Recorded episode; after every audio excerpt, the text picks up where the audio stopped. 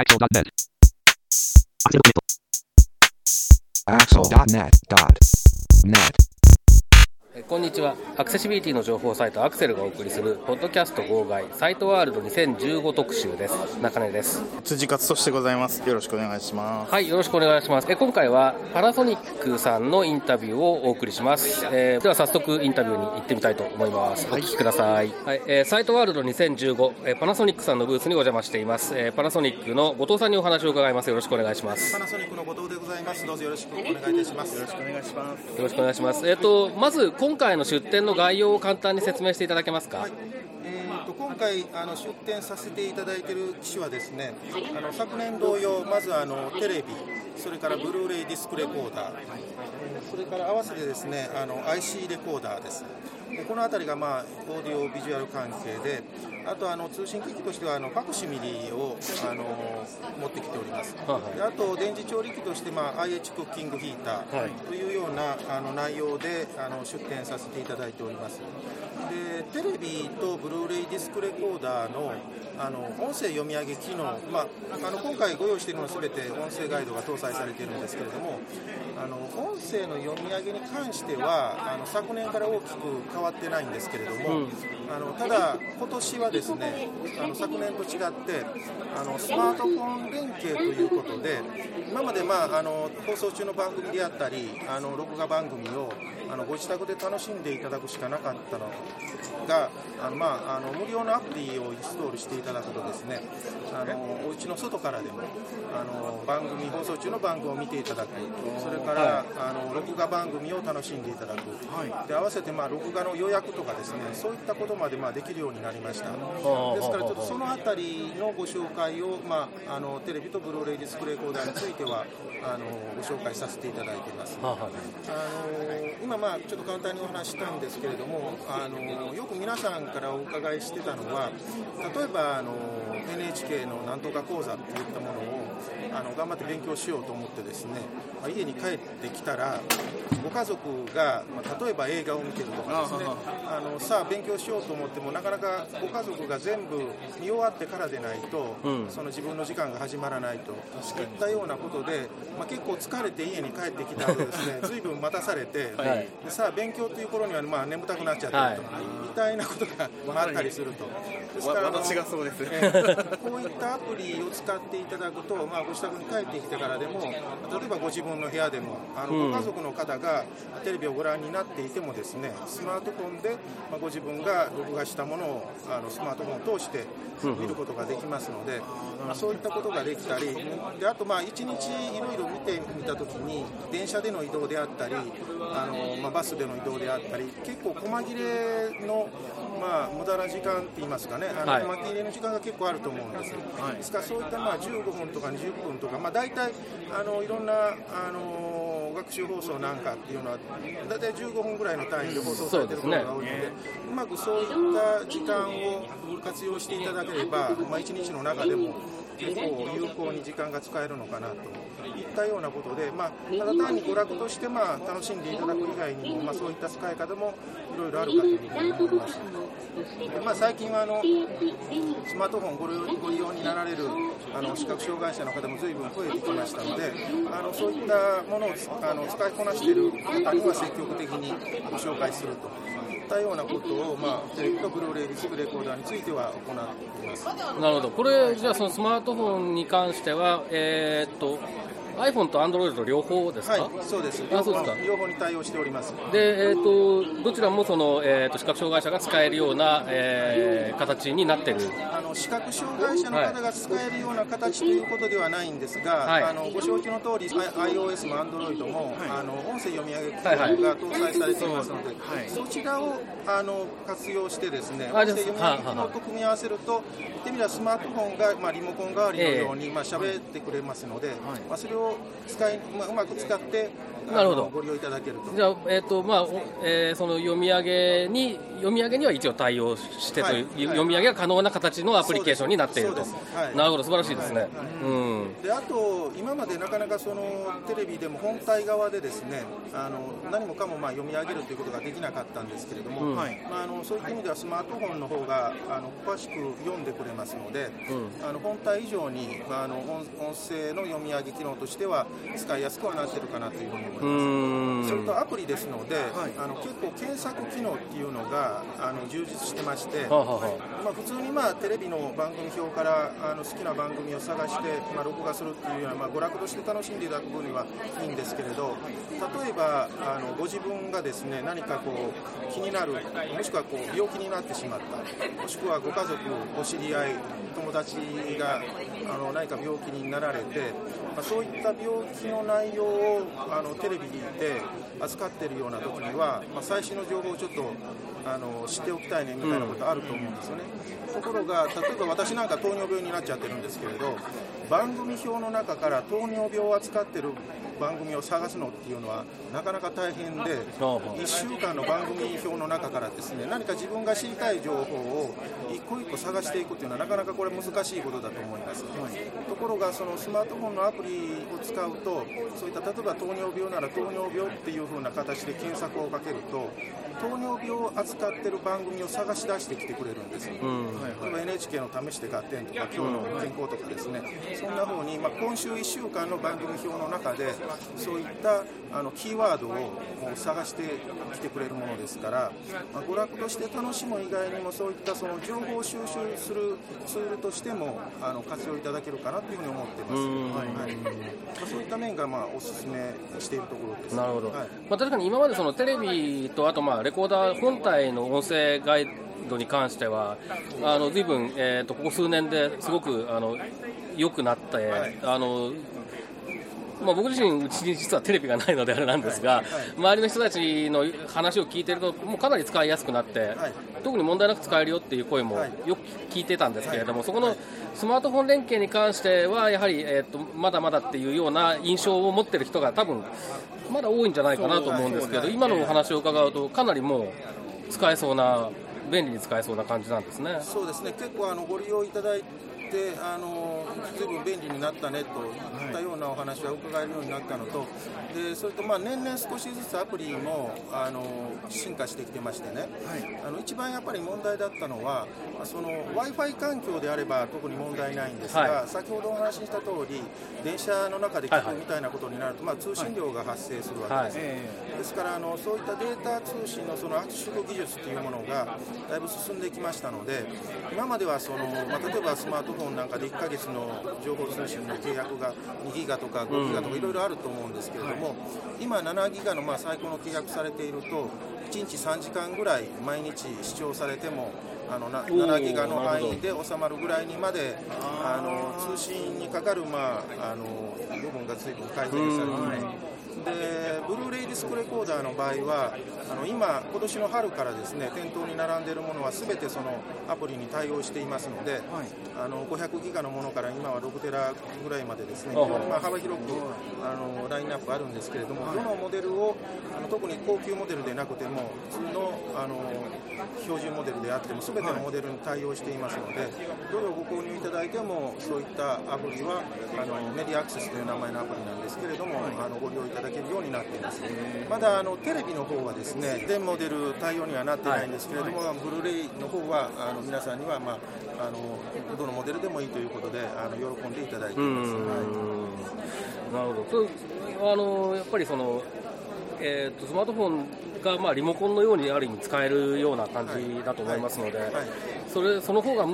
使い勝手がいいっていうふうに感じる視覚障害者は多そうな気がしますね。そうですね。ねあの本当に視覚障害者の方っていうのは、まあ、我々以上に、まあ、私なんかまあ普段そういったボイスオーバーを起動させて使うということがないものですから、はい、どうしてもなかなかそのボイスオーバーの使いこなしができてないんですけれども、うん、あの自分がいろいろボイスオーバーを起動してそのアプリの検証をしていてもですねこれはちょっと使いにくいかなって思っているようなことも実際にその視覚障害者の方に伺うといやいやこれ使う使いこなし方って他にもいろんなあのパターンがあってですね皆さんあのいろんな工夫をしながら今はアプリを使っていただいてます。はい、はいえーとまあ、テレビ、えー、レコーダーに関してはそんな感じだですかね、はい、はい。はい。じゃあ、えっ、ー、と、IC レコーダーも新しい製品が、はい、そうですね、まあ、ね。IC レコーダーもですね、あの昨年から今年にかけてちょっと3機種ほど新しいものを持ってきたんですけれども、あのまず初めて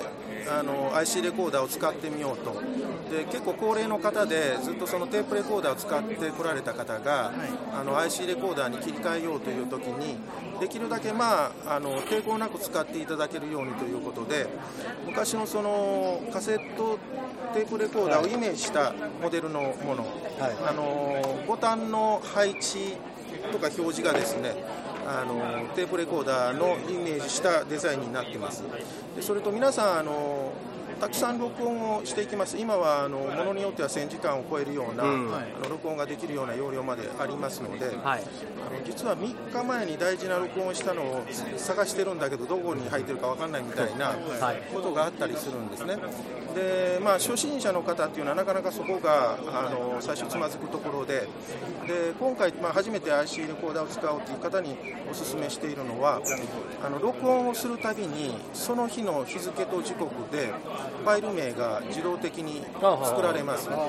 で検索ボタンを押すとそれぞれあのいつ録音したものかっていうのをあの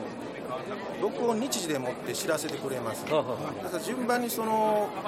日付を追っていくと、まあ、例えばあの曜日さえ覚えておいていただければあの先週の土曜日に確かお医者さんに大事な話ということであれば、うん、その先週の土曜日の日付を探していけばそこにたどり着けますので、そういった意味では検索がしやすいというような工夫が初心者向けのモデルには搭載されるようになりました。はい、であとあの我々が視覚障害者の方からこれはあの便利なのでぜひ皆さんにあのお知らせしてくださいって言われたモデルがあるんですけれども、うん、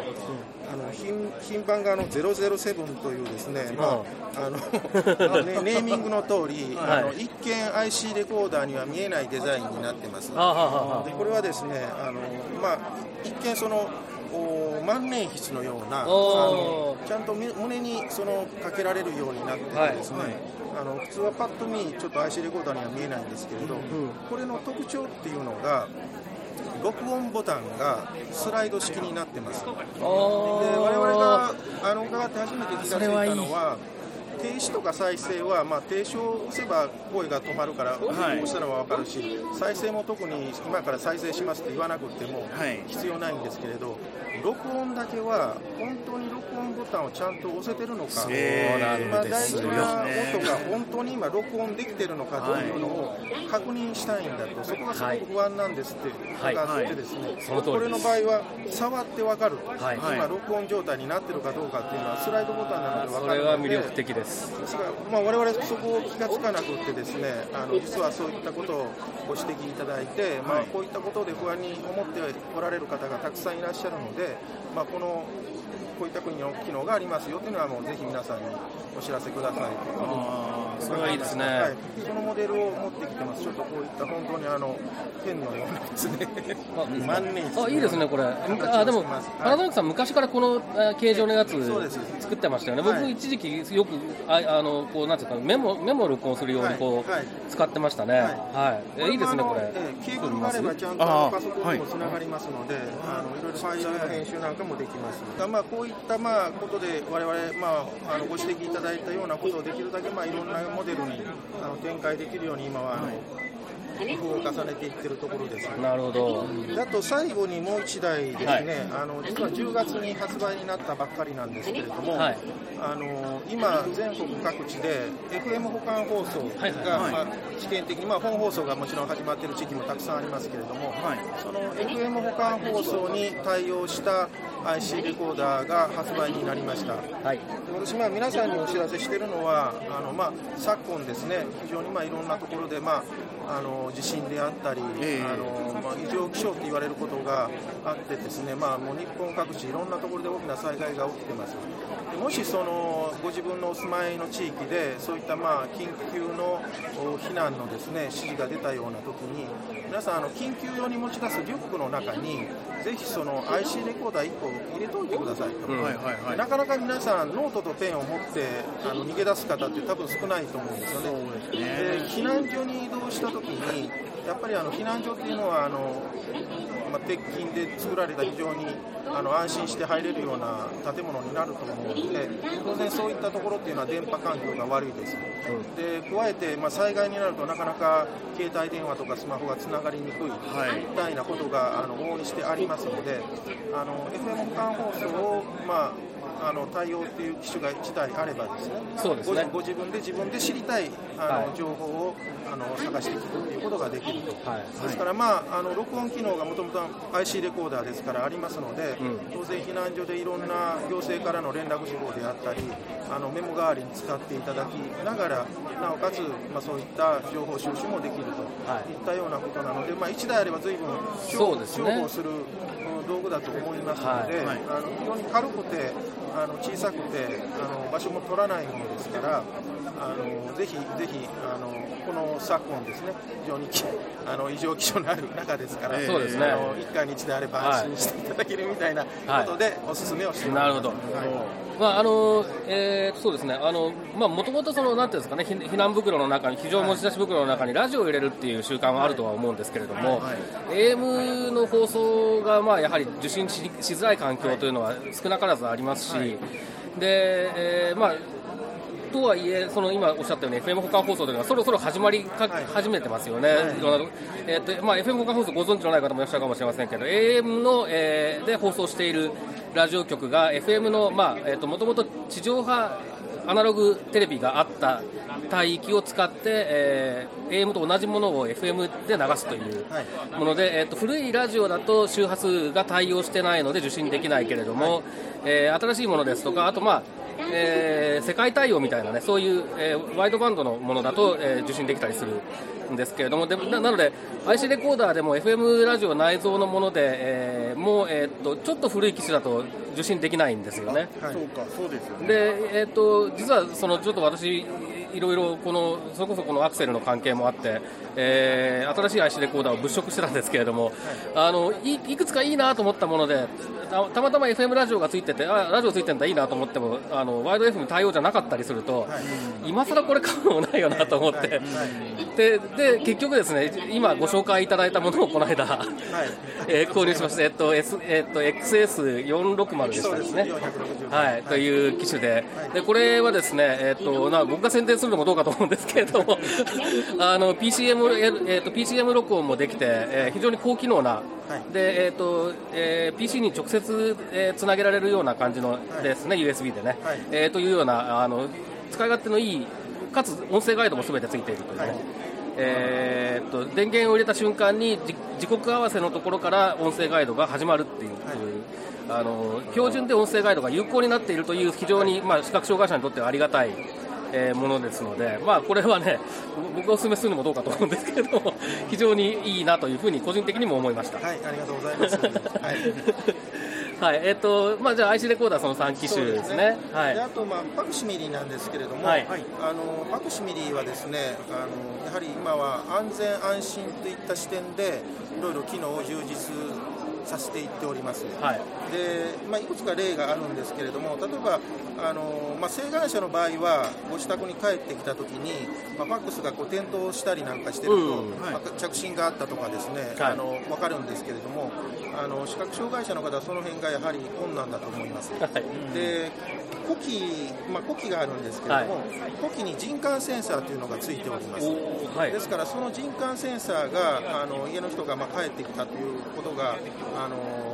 感じ取ればですね、はい。着信がありましたということを喋ってくれます。すごい。ですから、まあ、あのその前を通過すると、まあ、あの気づかずに行ってしまうということはなくて、まあ、それを聞聞きながらあの当然本体、ファックス本体にも音声ガイド機能がついておりますので、はい。あの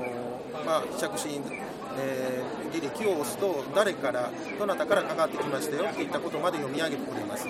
おその人感センサーを組み合わせたというのはすごいですね、いい。ですねでその人感センサーをはらあのさらにあのちょっと拡大する、発展させる伝え方として、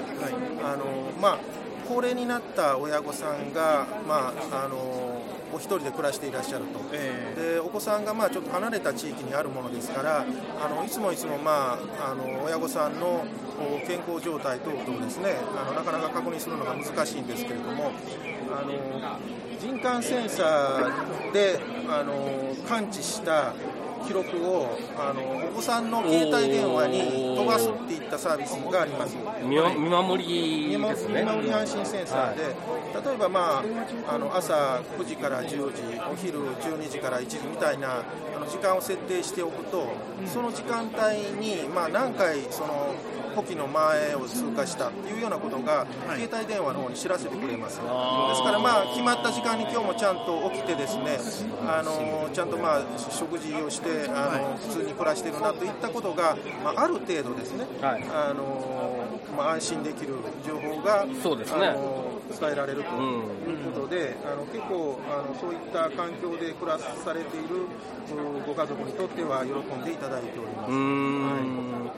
はいえーと、ちなみにこのファックス本体での音声ガイドというのは、はい、えーと、大体のことはできる感じですか、それとも例えば、えー、去年もちょっとお話を伺ったような記憶がなんとなくあるんですが、えーと、はい、例えばその電話帳の、えー、登録ですとか、はい、そういったところなんかは難しいとか、そういうどどうどういう感じですか、音声ガイドに関しては。例えば、名前を登録するときも、あのキーを叩くとですね、あ、ーとかいいとか全部喋ってくれますので、あのそういった声を聞きながら、あの登録することができます。ははですからあの音声ガイドに従って、まあ、ボタン操作をしていただくと、あのー、あなるほど、じゃあ、その操作メニュー的なものも大体、はい、えー、と音声ガイドがついてるような。そうです。あ、はそうなんですね。あ、それだったらほぼ使える感じなんですかね。なるほど、素晴らしいですね。であと、まあ、あのこれはあまり視覚障害者にとってどうかというのはあるんですけれども、まあ、今年からそのスマホ連携ということで、はい、あの着信があったときに、あの携帯電話の方にまあ転送すると、スマートフォンが呼気の代わりになると、はい、いったような機能があってですね、あのまあそういった意味ではあの先ほどもお話した通り、ずいぶんまあ最近スマートフォンご利用になられてい。る方が増えていらっしゃいますので、まあそういった便利機能もあの加わってきていると。いったこともまあ合わせてご紹介しております。なるほど。はい、まあなんか固定電話とかファックスっていうのはもうずいぶんあのある意味もう成熟した成熟したものではあるんですけど、その中で新たなことがいろいろ工夫がされているというのは、なかなかやはりそこは興味深いですね。ですからあの、まあ、ファクシミリの着信があって、まあ、スマートフォンでファクあのファックスが届いた内容っていうのは見ることができるんですけれども、はい、まだあの私どものアプリケーションではあのまだその手書きで送られてきたものを読み上げるところまではできないんですがただあの一般的にいろんなアプリケーション今豊富にあってですね手書き文字をその読み上げるみたいなアプリとうまく、うん、あの組み合わせてご利用いただければそうですね。ファックスの内容もあのスマートフォンを使いこなされている方であれば、うん、まだあのそういったこともできる可能性はあると思います、うん、そうですね、まあ、あのもともとがアナログで紙であるデータを、はい、そのデジタルにして取り出せるっていうところまでやらせて、はい、そそこまで提供してもらえるっていうだけでずいぶん可能性が広がるとは思いますね。うん、なるほど。えーと、あと最後に、まあ、IH クッキングヒーターなんですけれども、はい、あのこれはですね昨年から加えて、まあ、同じようにあのファックスと同じようにですね、まあ、あのちょちょっとこちらの方に、あはい。はい、あのこれも例えばついうっかりみたいなことがあって、まああの大きな火災につながるみたいなことがあると思うんですけれど、まあ、基本 IH クッキングヒーターは火を使いませんので、はい、まあ、火災という心配はないんですけれど、ね。ただあのついうっかりという中では吹きこぼれたりですね、はいはいはい、焦げついてしまったりみたいなことがあるかと思います、はい、で吹きこぼれたり焦げついたりするとそれをあのセンサーが読み取ってですね、あの吹きこぼれましたといったメッセージが流れて、あの焦げついているのであの加熱を停止しますと。あ停止もしてくれるわけですね。あいいですね。ところがあります。でまあ、あの音声ガイドはまあ搭載しておりますので、それぞれ、はいまあ、操作の手順、もしくはあのエラーメッセージっていったものが、はいあのちゃんと流れるようになっています。であと、まあ、障害を持たれた方に限った話ではないんですが、やっぱりあの皆さんがあの使い勝手の工夫というところで、例えばグリルですね、魚を焼いたりしたときに、はい。その辺のその掃除がすごくうん。大変なんだと、はい。いったことがあるんですけれど、そこが大幅に改善されて、はい。今はもう網がなくてですねあの電子調理されますので、あのその魚焼き器のグリルの中の層の、掃除っていうのは非常にあの手間がかからないで洗えるようになってきました。あの網がないんですか？網がなくてえ実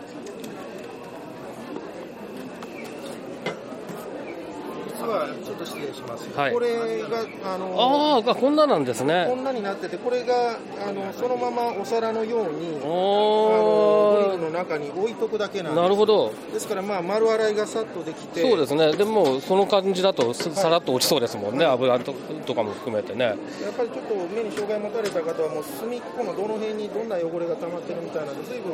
あのまあお手入れっていったところがはい。すごく大変だと思うんですけれど、うん。まあそういったところがお手入れが非常にしやすいなるほど。構造になってきましたとはあはあはあは。いうところをお勧めしております。あなるほど。はい。でまあ、愛知クッキングヒーターに関しては、もうずいぶん前から音声ガイドがかなり充実した印象がありますので、まあ、あの引き続き使いやすい状態にはなっているということだと思うんですけれども、ええ IH クッキングヒーターに関しては、じゃあそんな感じですかね。そうですまあ、まあ安全安心で、そういったきこぼれとか焦げ付きなんかが、まあ、あのそういった視点で今後もあの使いやすさというものは、うんあの工夫してまいりたいと考えております。はいありがとうございます。ではい。えっ、と、まあ、ちょっとこれは個人的な興味で、ちょっと今までのお話とずれる部分もあるんですけれども、はいあの、まあ、愛知クッキングヒーターはかなり結構前から、えっと、使いやすさ、音声ガイドなんかもついて、あの、いい感じになってきてるなという印象を持ってるんですが、はい。結構あの個人的には他の白物家電に関しても、えーなんとかならないかなと思ってる部分がありまして、特に困ってるのがあのオーブンレンジとか電子レンジって言われる系統のものあとまあ洗濯機も最近はちょっと昔に比べるとだいぶややこしくなっちゃって、なかなか難しい部分が出てきてるんですけれども、そういったところに特,、まあ、特にそのあ,、まあ、あとはエアコンとかもですかね。あのえーっと白物家電に関しても多分そのスマートフォン連携みたいな取り組みもされてると思うんですが、はいはい。そちらの方で何かその我々視覚障害者にとって何か、えーっと便利な動きみたいなのっていうのは、あの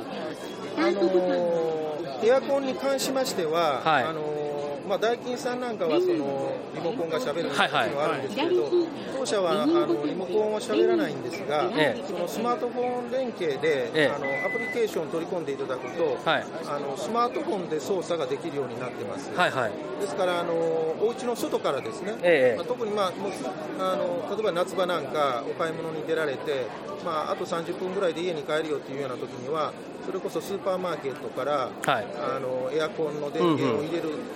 もしくはあのお出かけした後にですねエアコンを切り忘れてないかなみたいなことがあると思うんですよね。えそういった時もあのエアコンが今あのどんな状態にあるのか稼働状態なのかうん停止状態なのかっていうのもアプリが喋ってくれて確認することができあます。ーじゃあその手のアプリは、えーっとボイスオーバーとかで使えるっていう。そうです。あそうなんですね。操作が喋ってくれますので、でー。もっと言うとその話しかけて操作っていうのもできます。あなるほど。ですからあのあのふざけてるわけじゃないんですけれど、スマートフォンで例えばただいまって話しかけるとですね、はい。あのエアコンがあ家の人が帰ってきたっていうふうに思ってですね、はいはいはいはい。電源が入ると。はいはいはい。で暑いって言ったら今の標準設定よりも、あの冷房の温度設定が一度さ下がった設定に切り替わるとか、はい。あのそういった、まあ、話しかけながらの操作、それから、まあ、音声ガイドと組み合わせてですね、はい。あのスマートフォンがリモコン、しゃべるリモコンの代わりっていうようなあ素晴らしいですね。ことになってます。あー。じゃあまあちょっと今後のその、えーっとネット連携、スマスマートフォン連携ののまああのでできることが増える、はい。増えていくとは思うので、そのそのあたりでね、またあの読み上げ、音声読み上げもはい。含めて、えーっと考慮していただけると非常にありがたいなという感じはしますけれども、はい、あの期待期待しています。はい、ありがとうございます。はい、えっ、ー、とじゃあほほ他に何かあの、えー、そうですね、あの宣伝その他 何かございましたら。商品の宣伝ということではないんですけれども、はい、あの私どもまあこういった大きな展示会にあの呼んでいただいてですねあの出展させていただいてます。ただあの我々がいつも課題として認識しているのはあのこういった展示会に来られる方っていうのはまあある意味その、まあ、恵まれた方っていいますかね、うん。えー、あの実は視覚障害者の大半の方っていうのはこういった展示会があるっていうことそういった情報すら届いていない、うん、ほとんどの方があの我々いろんな展示会を回っていて感じていることなんですけれどもこういったその音声ガイドがついた非常に便利なあの家電があるっていうことはほとんど伝わっていません、うん、で我々あのこういった活動を始めたのはちょうどアナログが停波してデジタル放送に切り替わるタイミングで、はい、活動を開始して、まあ、かれこれも5年6年となるんですけれども、はい、一体どれぐらいの視覚障害者の方にこういった情報が伝わっているのかなというふうに思った時にですね本当にまだまだ、うん、あの大半の方には伝わってないっていうのが現状だと思ってます、はい、で、まあ、我々パナソニックとあとあの三菱電機さん、はい、でそれからあのしゃべるラジオのあのアステムさん等々がですね、いろいろあのこういったことに対してやっぱりあの危機感って言いますかね課題認識を持ってましてでどういった方法で皆さんに知っていただくことができるんだろうなというのは常にあの課題認識しています。でその取り組みの一つとしてあのロービジョンケアをやってるような眼科のクリニック大病院みたいなところにあのちょっと今日ポスターもですね用意してるんですけれど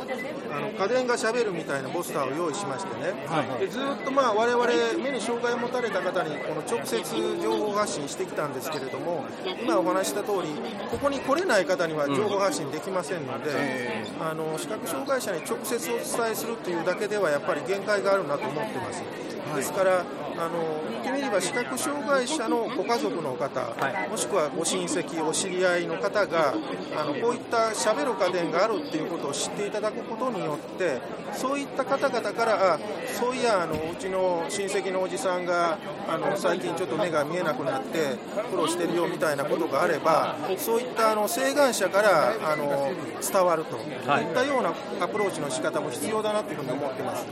でそういった病院とかですねメガネ屋さん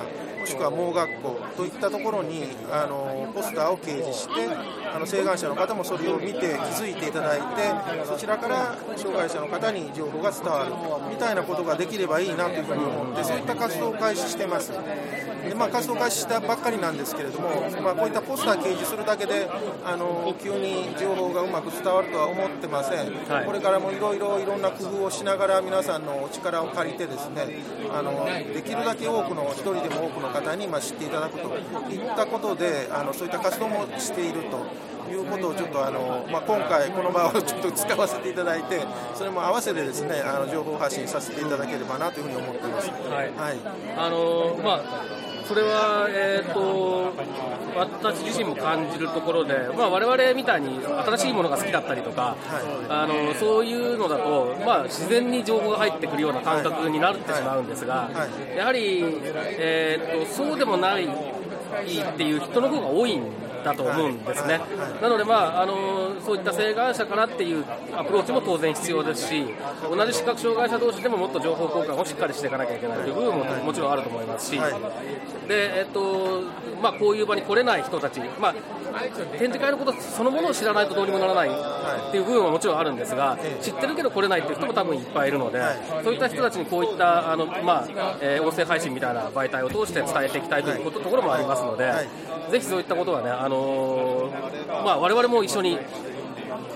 しっかりやっていきたいなという、はい、ぜひぜひ一緒になって、はい、あの一人でも多くの人がまあ便利なものがあるんだということを知っていただいて普通にそういったものが使っていただけるようなまあ社会になっていくようにあの頑張っていきたいと思いますのでぜひあのお力皆さん合わせてですねねあのなんとかしていきたいなというふうに思ってます。はい、はい